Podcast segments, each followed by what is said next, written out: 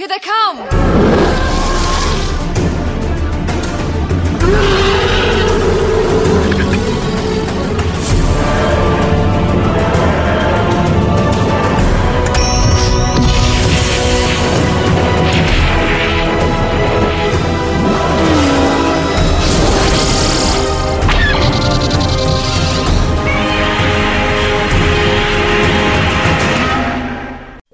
Hello, and welcome to episode 41 of Effectively Speaking, the podcast that takes a look at some of the special effects sequences of film and television, be they classic, average, or duff. I'm your host, Eric Moore, and today I'm joined by Kelly Hogaboom to discuss the discovery of Count Orlok aboard ship in 1922's Nosferatu. Reaction time is a factor in this, so please pay attention. Hello, Kelly. Hello, Eric. Hello. Right, here we go then. Nosferatu. How far back do you and Nosferatu go then, Kelly? Well, I've been aware of it since I was a kid, but I didn't watch the full, like the full film until I think 2014 when I was writing a blog series um, on vampires um, on my B Movie BFFs website. Right. So that would have been when I first watched the whole thing all the way through. But when you say you was aware of it when you were a kid, how were you were aware of uh, Oh. aware of it? I it's almost like I remember I remember a character named Nosferatu. I didn't know he was tied to the Dracula uh, story at all, and I knew what he looked like. And I and I didn't grow up with TV, so I don't know where I knew it, but I always knew of that image. That so um, it's a pretty indelible, you know, figure. I mean, probably everyone. If you showed them a picture of Max Schreck in this costume, I think most Americans would say, "Oh, Nosferatu," even if they don't know anything about the film.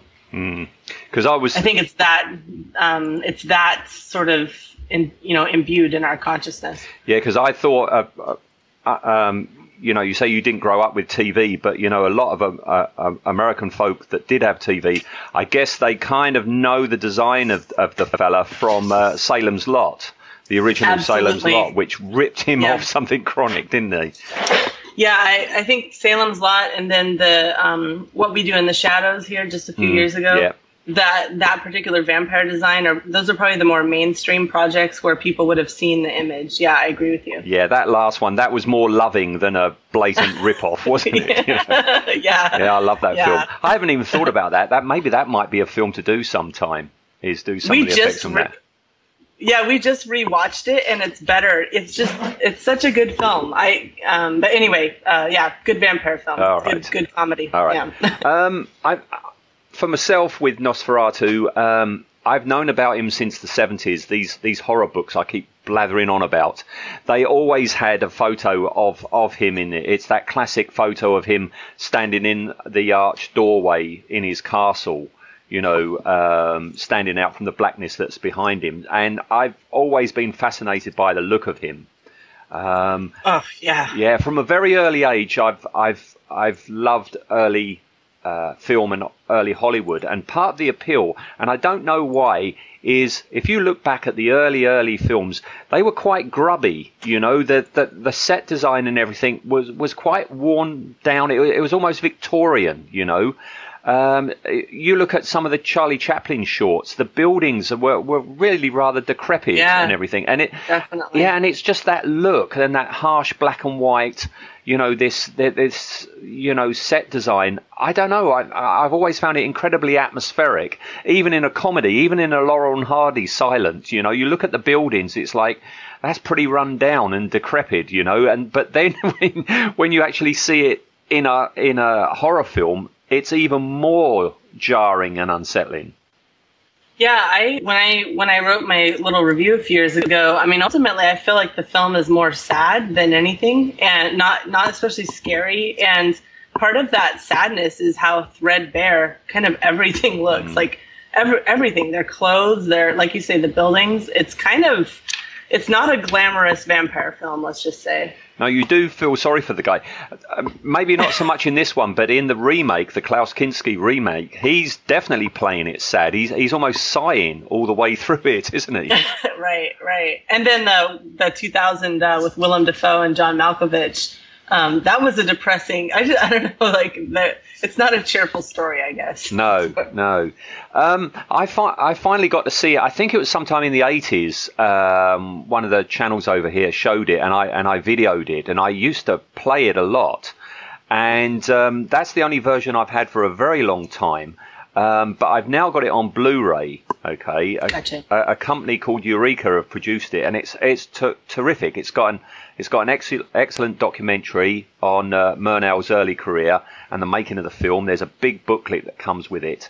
Um, but it's very weird because I thought, oh, this is going to be fantastic, and I watched it, and and you know they've they've put in missing scenes, and they've put scenes back in, and they've digitally remastered it, and I watched that, and then I think about this old version that I had on videotape, and I kind of prefer the one that I used to have in the 80s because the fact that that wasn't a cleaned up print and you know you had your scratches and your jumps and your cuts and things like that kind of like added to you know the, the, the style of it. it if anything it, it, it gave it more atmosphere because the actual print that you're watching is almost as run down as the castles that you're watching if you see what i mean Yeah, I I can do you one better on that because I I just watched the Getty Images version of this film. Did you hear about that? i saw your post on facebook that that's what you watch for Yeah. homework yeah So I, I watched so I watched the original, the streaming version that's on Amazon Prime, and then I watched the uh, Getty, which is where uh, I think it was pretty much a promotional effort. They took the film, a very very beautiful uh, print. I mean, it looks much better than the Amazon Prime uh, print. So they took the film and then they added all the sound design. Um, you know, like the sound of birds chirping and you know um, footsteps. I mean, they they from the Getty Images uh, audio extensive audio library and. I kind of I agree with you because when when it's got the corny um, you know organ music and you it the print's so bad you can't even see expressions uh, on the face and all that versus when I saw this new version where the print the print alone was better but then they added all the sound. It feels like the older grimier version your um, imagination has to do more work in the story. And I think that that makes it a more engaging film kind of in the vein of what you're saying. I'm, I mean, I liked them both, but I I think that it's better in the original form. Although I highly recommend anyone who's seen the original to to check out the Getty Images version because it is pretty cool. Yeah, I'm, I'm going to have to follow that link that you put up and uh, and take a look. It's going to be interesting to see what I think of it. But I'll tell you what. Also, I missed in this, you know, cleaned up super duper version that I watched. Um, they have much more accurate uh, captions. You know, Ah, okay. and I I miss the old ones. There, I can't remember. I, I should have written this down before I did it. But in the new Blu-ray thing, when uh, Hutter he's approaching the castle and he crosses the bridge, you know, the coachmen have said you're not allowed. We're not going to go any further. You're on your own now, mate. And he crosses the bridge. I can't remember. They, he said something. It says something about oh he crosses the bridge and he goes to the castle. Something very bland. But I always remember my old version on videotape. It says something like, and when he crossed the bridge, the phantoms came to meet him Okay. which I thought was I a don't remember. fantastic line, and that's when that coach turns up, you know, to pick him up, Right. and the phantoms came to meet him, which, yeah, yeah, you know, to, in my mind, is far more evocative and in keeping with the visuals than the rather bland caption that you now get on the Blu-ray. Well, and this thing's been remixed and mashed up so much. Like some versions have um, different names for the character. There's, uh, I can't remember her name. Is it? Uh, I can't remember Mina's name in the one we just watched. But they sometimes it's Nina, sometimes it's Mina, sometimes it's like Helen or something. So um, the, just the story of the captions alone seems a little complex to me. Like where, which version am I seeing, and who wrote them, and that kind of thing. It is it is quite complex. We'll be talking about this shortly. Um, but yeah, and, and it, the genesis of this project and everything. But we're talking about the sequence um, at sea today. But I just wanted to just get your uh, views on what you think of Max Schreck as Count Orlok. What do you think? Oh, he's he's great. I mean, uh, he this look um, and a few other things about this film redefined vampires 100% in American cinema anyway. Um, even though it's a German film, my husband asked me last night. He said um, he asked if he was tall, Max Schreck. So I looked him up. He was six foot three, and he's obviously very skinny. Mm. so he has that advantage. Like I couldn't pull off this look that he's got going on, but um, he looked great. I loved his mannerisms. Um, he's great, hundred percent. Yeah, I mean, what you were saying earlier, you know, what if you've seen a photo, you know who this guy is, you know, because once you've yeah. seen him, you you'll never forget him.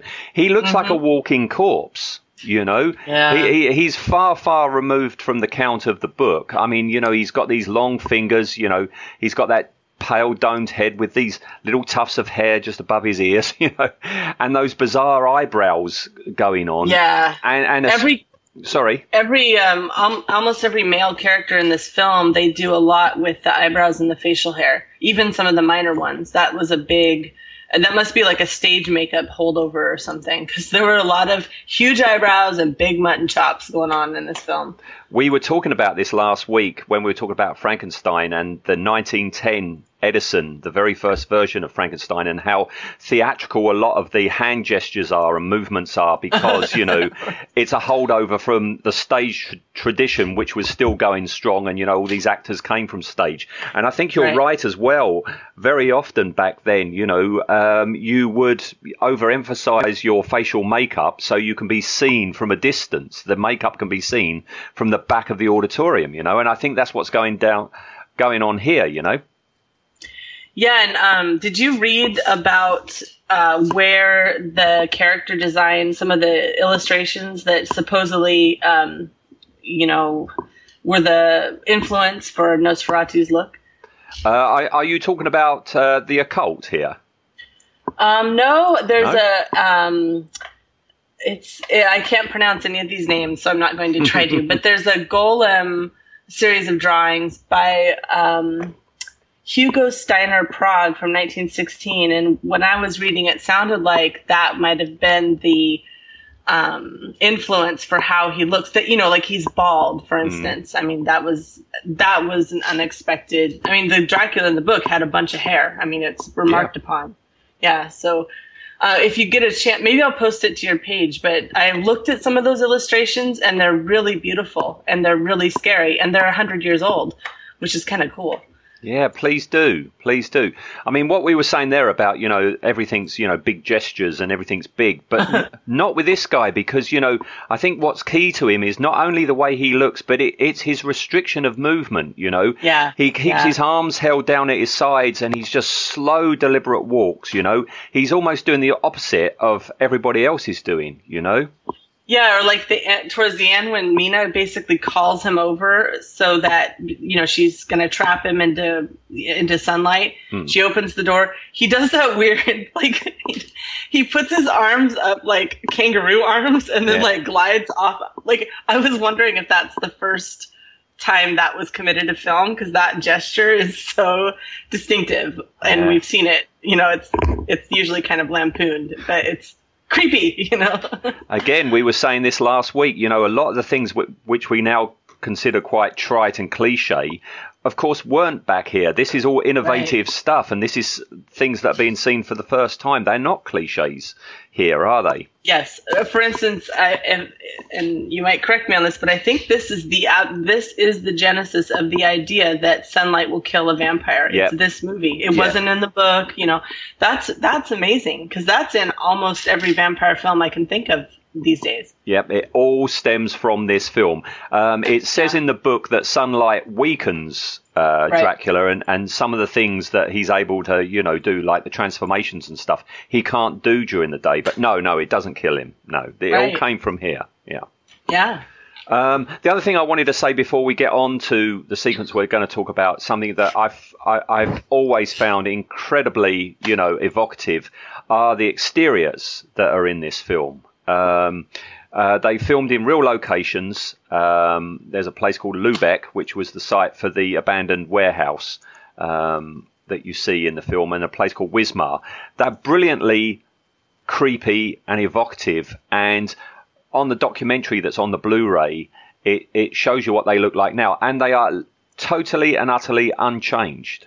Yeah, I read that too, and it, it looked like they filmed a lot of different places. That kind of surprises me. They were all over the place. Yeah, yeah, yeah, because they did go up into the mountains for the castle scenes, etc., etc. This is a very ambitious, you know, film for a a, a newly fledged studio and their Yeah. first film. You know, um, so yeah, very very ambitious.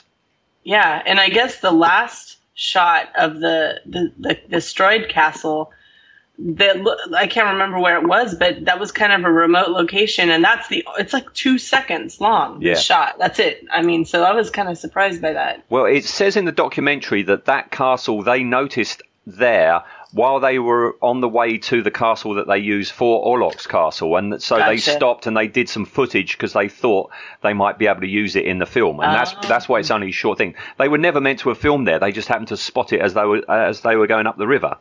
Oh, you get in trouble if you try to do that today. Oh, you've got to get all permissions, and there's got to be a hundred people in the credits, you know, blah blah blah blah blah. all right, well, we're going to get onto the sequence. Traditionally, we stop for a, uh, a sound clip. This is a silent film, so uh, we're not stopping for a clip. So we're going to go straight into the sequence, okay? Okay. So uh, we start with the ship called the Demeter, and it's at sea. Um, and the crewmen, uh, they all think that they're carry all they're carrying are boxes of soil, don't they? Yeah. Right. And Big that's a, of soil. yeah, that's a throwback to the book. You know, um, Dracula must sleep in his native soil. You know, Right. and a bunch of rats as well. Um, right. Yeah, and and this sequence we're talking about, the lead up to this sequence, it keeps cutting away back to land and then back to sea. But we're just devoting ourselves to the ship scenes. Okay. Okay. Um, so when we cut back to the ship, um, we find that a crewman is um, is getting sick, don't we? Yeah, the I think the mate comes and tells the captain, um, and then the what do you call those text cards that go in the movie? Like when it Well, that that, that captions, aren't they? okay, the caption Yeah. says something like one by one the men of the Demeter were falling ill. then it shows the captain and the mate going down um, below deck, and there's a guy you know tossing around on a hammock looking sick, right? Yeah, and they give him something. I'm sure that's rum. I think that's just rum or something like that. You know. All right. Um, and and they that, they go off. They leave him in his hammock with his rum, and, and he looks to the boxes, and we see uh, Nosferatu there. He's uh, superimposed, isn't he? Like like a ghost-like image. Yeah, he fades in. The, Yes. the guy, the guy, like immediately sits up and looks over. Like in, in a movie today, there'd be a noise, there'd be a jump scare right there because he jumps up to look, and then you see Nosferatu fade in. Yeah, and then it, and then it will be a quick cut to something else going on, won't it? right. Yeah. but we do cut away. We cut from that. We go to land. But when we come back, um, when we get back to the ship, the crewman um, has. Ta- it says the the caption says that the crewman has taken the rest of the crew into the sea. Yeah. Well, the caption I read said something like, "One evening, the mate and the captain say goodbye to their last crewmate." Um, So- so ah. that went from zero to sixty real quick, right? The first guy gets sick, Yeah. and then now they're all they're all dead except for one guy or two guys. See, this is something I should have thought of earlier when I was saying about my videotape version from the 80s, you know, had different captions to my Blu ray. It seems that my Blu ray has got different captions to yours. Yes. Yeah. No, it, my, my one, it just says the crewman has taken the rest of the crew into the sea. Okay, that's very poetic. Yeah. So we're, we're, we're just left with the captain and the first mate, mate, aren't we? That's right. And the first mate, he decides to go down into the hole uh, with an axe to sort things out. yeah, yeah, by himself. This and I just listen, re-listened to this part in the original book, and it's um, obviously a longer journal entry than what we're seeing.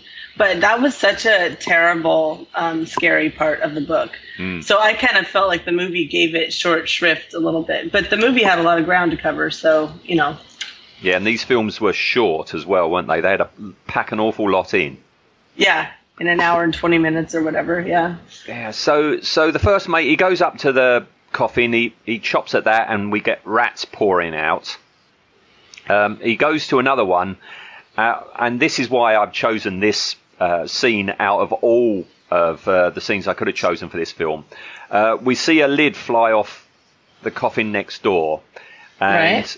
and all we really see to begin with is Nosferatu, Nosferatu's um, those hideously elongated clo- claws at first, don't we? Right, right. And we see the claw come up, and then he rises up stiff as a board, doesn't he? Yes. In one movement, which I, I love it. I, I, I love the effectiveness of this, that this guy just comes straight up, and also the fact that you're pretty darn sure that's exactly how they did it. He's lying on a plank, which they pulled up, didn't they? you know? Yeah, I didn't even. I'm not a special effects guy, so I didn't think of how they did it. But I, I'm wondering if that was like the origin of that particular um, vampire. Uh, I don't know habit that you Yeah. know stiff as a board, rising up. It is. I mean, th- this film owes.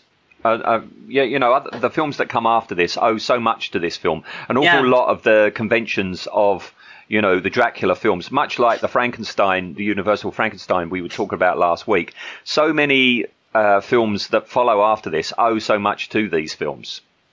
Yeah, I just watched um, Viy, that Russian horror film from 1967. I don't know if you've seen it, but no, um, no. there was some good coffin, you know, stiff corpse raising out like in that film. Um, I'm just kind of remembering it now. It's it's a pretty creepy effect. I, I think it's pretty um, pretty jarring to see that. So the, the the first mate he flies in terror, doesn't he? As as Nosferatu, he he slowly raises an arm. Right. He screams and like drops his axe. Right. Yeah, and then got the he's off. Yeah. yeah, he's out of there. Yeah, and he goes up on deck and throws himself immediately overboard. Yeah, and the captain with the huge like with big mutton chops, he he looks over, sees the mate jump, and is like, "Well," and like ties himself to the Yeah. to the steering. I'm like, "Are you gonna try to help him?" Or I mean, nothing. He's just like, "Okay, that guy's gone." It does make you wonder why, why does he do that? He knows he's doomed. He's, he knows that, that, that something's up and something's going to happen to him. Tying yourself to the wheel is, is, if anything, making your enemy's job that much easier. I didn't understand that in the book. Like either I missed why, um, but I've never understood why he does that. Except it's such a creepy, terrifying um, image. You know, when his corpse is discovered um, in Whitby or whatever. Yeah, I mean, you know, in Tales, you, you, know, it's quite a tradition for somebody to tie themselves to the wheel to hold the ship on course. So I'm guessing if they do that like that, then the people just assume, oh, they've been through a storm. I don't know. It just seems a bit odd. I would have just thrown myself into the river, into the sea after the first mate, you know? I yeah, I don't know. So yeah, he that okay. So go on. You're narrating the scene. But we then get this brilliant shot. You're looking right up at uh, Orlok there as he stalks along the deck of the ship, and the camera's way down low, and you're looking right up at him, and he's got this, you, you know, the arms uh, straight out with the claws out. You know, just an iconic moment that is. Yeah, you're like in the hold of the ship, looking. I don't know my boat parts, but you know, you're looking up, and the ropes are behind him, Yeah. and he very slowly moves from left to right, and Yeah. that was an awesome scene. Although the scene right after it is even cooler. Mm-hmm. because it goes to the captain and you never see you see the captain looking at the count and you never see the count grab him but you can see him following him with his eyes Yeah. very very scary Yep. You say scary, yeah, it is very, very scary. But I tell you what I find very disturbing about this film, and the captain here, what you were talking about, um, you, you know, is a very good example of it. This is a scary film in that even the good people are scary. That captain is, is, is is a scary bloke, I tell you. yeah he he looked scary when you first saw him but in this scene he's got even more like eye makeup on and his hair is all disheveled and yeah it's a pretty ghoulish image just him yeah you're right You, you say ghoulish, I say werewolf. He could almost Oh, be okay. a werewolf with all that hair like that, you know? yeah. And uh, Knock, you know, the Renfield character, Oh. uh, Knock, he also, he was pretty scary looking. And he's scary looking at the beginning of the film before Yeah. anything, you know, um, supernatural or bad happens. You would not work for a guy like that, would you? Well, yeah, because he's, he's poring over that weird piece of paper with all these creepy symbols on it, and he's like, yeah, go to this castle. I, I'd be like, nah, man, like, I'm going to get a different job. Yeah, yeah, yeah, yeah. All right, well, that's it. That's the sequence over because, you know, again, we cut back to land. So that's the. Uh, uh, the sequence over. So we're going to go into behind the scenes now. H- how much have you looked into this, Kelly? Oh, not very much. All right. Okay. Um, I've got a bunch of stuff, so let's go for it. Um, it's they say this is the first film adaptation of Dracula, though it's been disputed. Okay. Um, it's the first surviving. It's the only surviving one. The early because there was one a year before, wasn't there? And and one before that. Apparently there was. Uh, oh. Uh, this is 1922, but apparently there was one in 1921 from Hungary, and one in 1920 from Russia. But uh, yes, as you say, both of them have been lost now. I didn't know about the Russian one. I know the Hungarian one It's called um, "The Death of Dracula" or yeah. "Dracula's Death." Yeah. I did not. I did not know there was a Russian one. Yeah, that was the year before. But even before that, you did have films. Um, you had a number of films with vampire in the title. Um, there was Vampires of the Coast from 1909, real early one. Uh, the Vampire 1911, The Vampire's Tower 1913.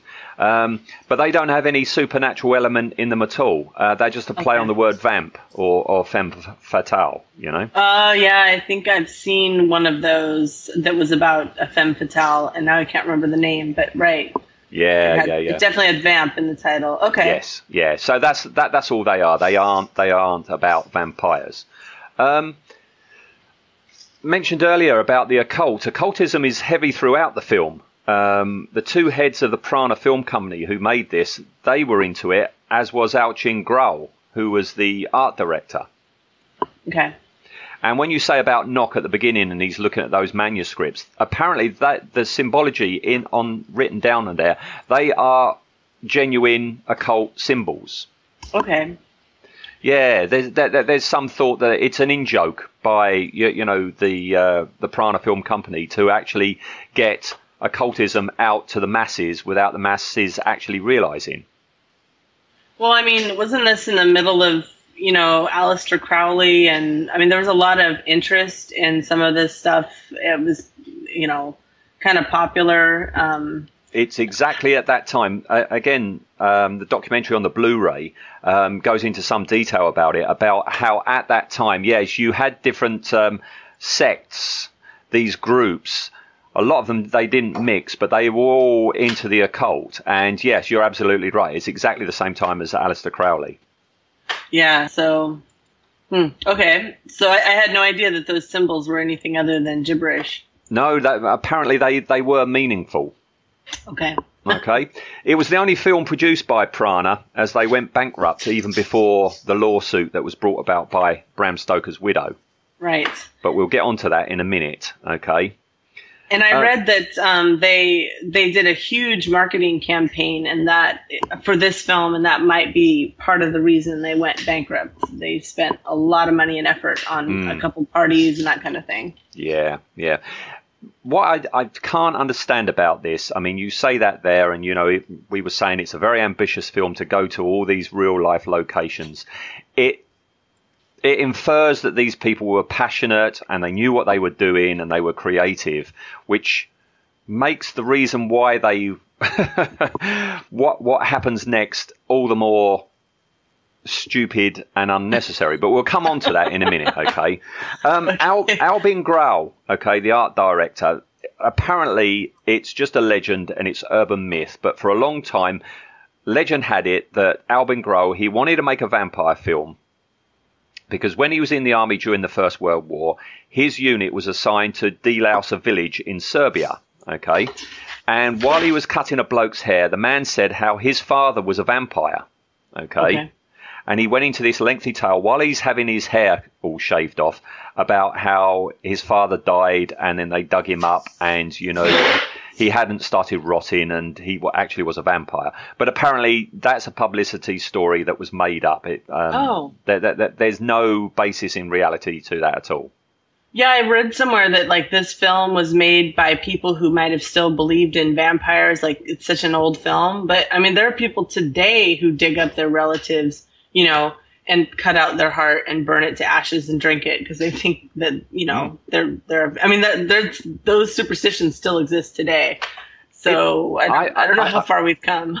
No, well, I've, I've seen, you know, I've seen documentaries, you know, only, you know, 10, 15 years ago where you got the likes of Jonathan Ross going off to you know, find the real Count Dracula and off to Romania and Transylvania. And they say again and again, you know, that the, the folklore is still strong out in these right. remote, you know, villages and out in the countryside, you know? Yeah, yeah. So if, if that's the case still now, then if you're talking like nearly 100 years ago, then yeah, I don't doubt it. Yeah, exactly. Yeah, so so the the novel was adapted um, um, into this screenplay, and as you were saying, um, names have been changed. Um, Hutter uh, instead of Harker, Knock instead of Renfield. Um, and again, it's been said that it was to avoid a lawsuit from Stoker's estate. Okay, right. but that's not. It, it, it's just not so. Um, okay. It, it clearly sta- says at the start. Well, it clearly says at the start of my film that it's an adaptation of Dracula. Yeah, and they promoted it that way on the posters too. Yeah. So right. so if you're just avoiding these uh, these characters' names to avoid a lawsuit, that's a bit daft. Um, and rather than having um, this, you know, as in the book, you've got a medieval evil coming um, to modern London. It was totally set in Germany, and it was moved from the 1890s of the book to the 1830s. Okay, okay. Um, which was the time of the tales of the brothers Grimm. Okay, and apparently it was nothing to do with trying to avoid a lawsuit or anything like that. It wasn't about trying to avoid being sued. It was more that they thought that it would make it more accessible to the German audience of that time if the film was because it is a fable to set it in the time of other recognizable fables to the German audience and set it all in Germany. Apparently, okay. that was the reason for it. Okay. Yeah. Um, the reason that um, they got sued by Bram Stoker's widow is it was a simple case of no one thought to ask permission. Okay. So as I say, they they went to this great lengths to make this very big, ambitious film, but nobody actually thought to ask permission off of the widow because it was only 25 years before. The book had only come out 25 years before. It was totally still in copyright. Yeah, I mean, when I looked at, um, I don't know what your source is, but you know, I'm, I looked at an article that said they did ask for permission and got turned down. So, you know, th- there's a lot of, there's definitely misinformation on this story. No, but, the, the no the the Blu-ray it's uh, it's a long wrangle basically they didn't ask for permission. She got her lawyers in touch, and then it was going to be a haggling thing about, you know, she wanted a percentage here, or it could be shown over there as this, and blah blah blah. And then this side, you, you know, fell down on the deal, and then she tried right. suing again, and and they appealed, and each time they appealed, the judge threw it out, and she won each time. So it was a long, protracted, you know. Uh, spat between the two sides, and in the end, Stoker's widow came out on top. And um, is it true that the book did go into public domain early because it wasn't filed properly? Oh, I've never heard of that one. Well, I, you know, like I said, now I don't know what to trust, but, um, but you know, we had what 1930, what the Bela Lugosi film, and I mean, mm-hmm. we've had a bunch of um, Dracula versions before the 50 years after Stoker's death copyright. So I'm I'm I'm sure one of your listeners knows so much more about the copyright of Dracula yeah. than I do, but it's pretty interesting. Yeah, because as you say, I mean, that was 31. Universal's Dracula mm-hmm. was 31. Right. And, you know, that was based on the stage play in London, which mm-hmm. had been incredibly successful for a couple of years. Bela Lugosi was in that, wasn't he? So, right. yeah, yeah, yeah. So it it it might, it might have been. As you yeah. say, if anybody can let us know on Facebook, just you know what is going on here, you know. well, I love that it's in the public domain because I, you know, I get to listen to audiobooks and you know, just anyone can perform the book now. I, am actually a bigger fan of the book than any film um, adaptation that's ever come out. I'm a I'm a big fan. So yeah, yeah, it is a case of, you know, you read the book and you can see it in your mind's eye, and whatever you come up with in your mind's eye is going to be far more effective um, than anything anybody can put up on screen. Yeah. Yeah. Yeah. Same same with Frankenstein. Same with so so so many books. War of the Worlds. I mean, they they're talking about next year. You know, the BBC are doing a a, a, a faithful adaptation of H.G. Wells's book but I don't know. We'll wait and see. Well, you know, and I, I just talked, I've, I have talks about remakes with people often because people get offended by remakes. And I've never understood that because even if a remake comes out, it doesn't make the previous version disappear. So if you don't like it, you don't have to watch it. And, um, I I'm a fan, um, but then again, I mean, I release my works on a Creative Copy. Uh, I'm sorry, Creative Commons um, attribute share alike license. So I think my sort of values are about passing art forward for people to use, as opposed to trying to button down a certain version of something. Um, Is as- it- as- go ahead. No, I was going to say it's funny you should say that because you know I've got an Instagram account and I've had people say, well, basically what you're doing is you're you're detailing how you make stuff, but you're giving people free advice, and it's like, well, well, yeah, on one hand, but on the other hand, you know, why not? You know, Yeah, I, I think it's wonderful because you know I I'm a tailor and I do a lot of costumes every for starting now in the year I'm making costumes and we've collaborated actually you and I on, on something. But you know um, that concept of like you're stealing and I mean there is no original idea out there you know like all, just this film right there's all these different um, artistic influences that came into making this film, and then this film has influenced probably every Hollywood vampire film since. So I, I don't know. I, I just have never kind of understood the idea that you can like like button up intellectual prop. Like even if you try, you can't get it done. No, no, no. This, you know, as this film shows us, supposedly every copy was destroyed, but it wasn't, and we have it today. Yeah, yeah, yeah. Okay, so that's us pretty much at the end. So, as you know, um, I, I need a rating off of you. Okay, so for special effects, is that what we're rating yeah, here? yep, yep. Oh gosh, well, I guess for 1920, I'm gonna give it a 10. I, I think it's it's totally creepy. I think, um, especially if you like a like the better print that I watched, his you know when he fades in and when he comes up off the out of the coffin, it looks great. Yeah, there's not many times that I'll use the word iconic, um, but I do in this film. It's an iconic piece of film horror, um, scary Yeah. to this day.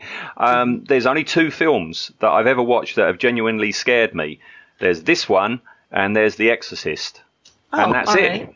All the others, I watch them, and it's like I'm not unsettled by it, and I'm looking more at the special effects. You know, I know I know that's prosthetic, I know that's makeup, I know that's whatever. You know, Yeah, you mentioned that before. That when you see an axe go into somebody's head, you're like, "Oh, how did they do that?" yeah, yeah, yeah, yeah, yeah, yeah. So, so I'm I, I- I'm looking at the effects rather than you know uh, being unsettled by it. But this Right. film, even now, you know, even even watching it for this show, that it's such a creepy film. Yeah, I- Yeah. it's a it's a PG certificate over Okay. here. Um, I guess it must be pretty much the same over in America. But that doesn't mean it's not scary. yeah, it's it's good. So, what's your rating? Uh, it's a ten as well. All right. Hey, I found that uh, 1920 Russian um, Dracula film Right? that you were talking about, and uh, the Dracula character's got uh, a big old mustache and long hair, and he kind of, I think, uh, might have. It reminds me of the Gary Oldman Dracula, is what I'm saying. So pretty interesting. So well, thanks. he's got a if he's got a moustache, of course, you know Dracula do, does have a moustache in the book, doesn't he? Yes, yes, he does. Yeah, Yeah, yeah, but he yeah. didn't have long hair. I don't think, um, if I remember. But, Uh, it's been a long time since I've read the book. I remember the moustache, and he's got a unibrow, hasn't he? yes, he does. Yeah. yeah, yeah, yeah, yeah. And he gets progressively younger. He starts off quite. I mean, that's what they were doing in the in the Coppola version, weren't they? They were doing an old one, and he got slowly younger as as the film went on. You know, it's that Yeah. sort of thing going on. Yeah. But not Which- this one. Can't count Orlok. You know. Yeah. He just looks like shit the whole time. Or, He's a sorry. rat. He's a rat man uh, through and through. Yeah, yeah, yeah. Yeah. yeah. All right. Okay. Well, that's us done. So thanks for your time, Kelly. Yeah. Well, I think it's. I look forward to your um your horror uh your October horror month. I think that's awesome. That's good stuff. I was saying to Matt last week, it's going to be interesting. We've got we've got um, four weeks of horror characters, and we've got a 10 here. Um, is he going to be equaled by the end of the month? So everybody stay tuned, okay?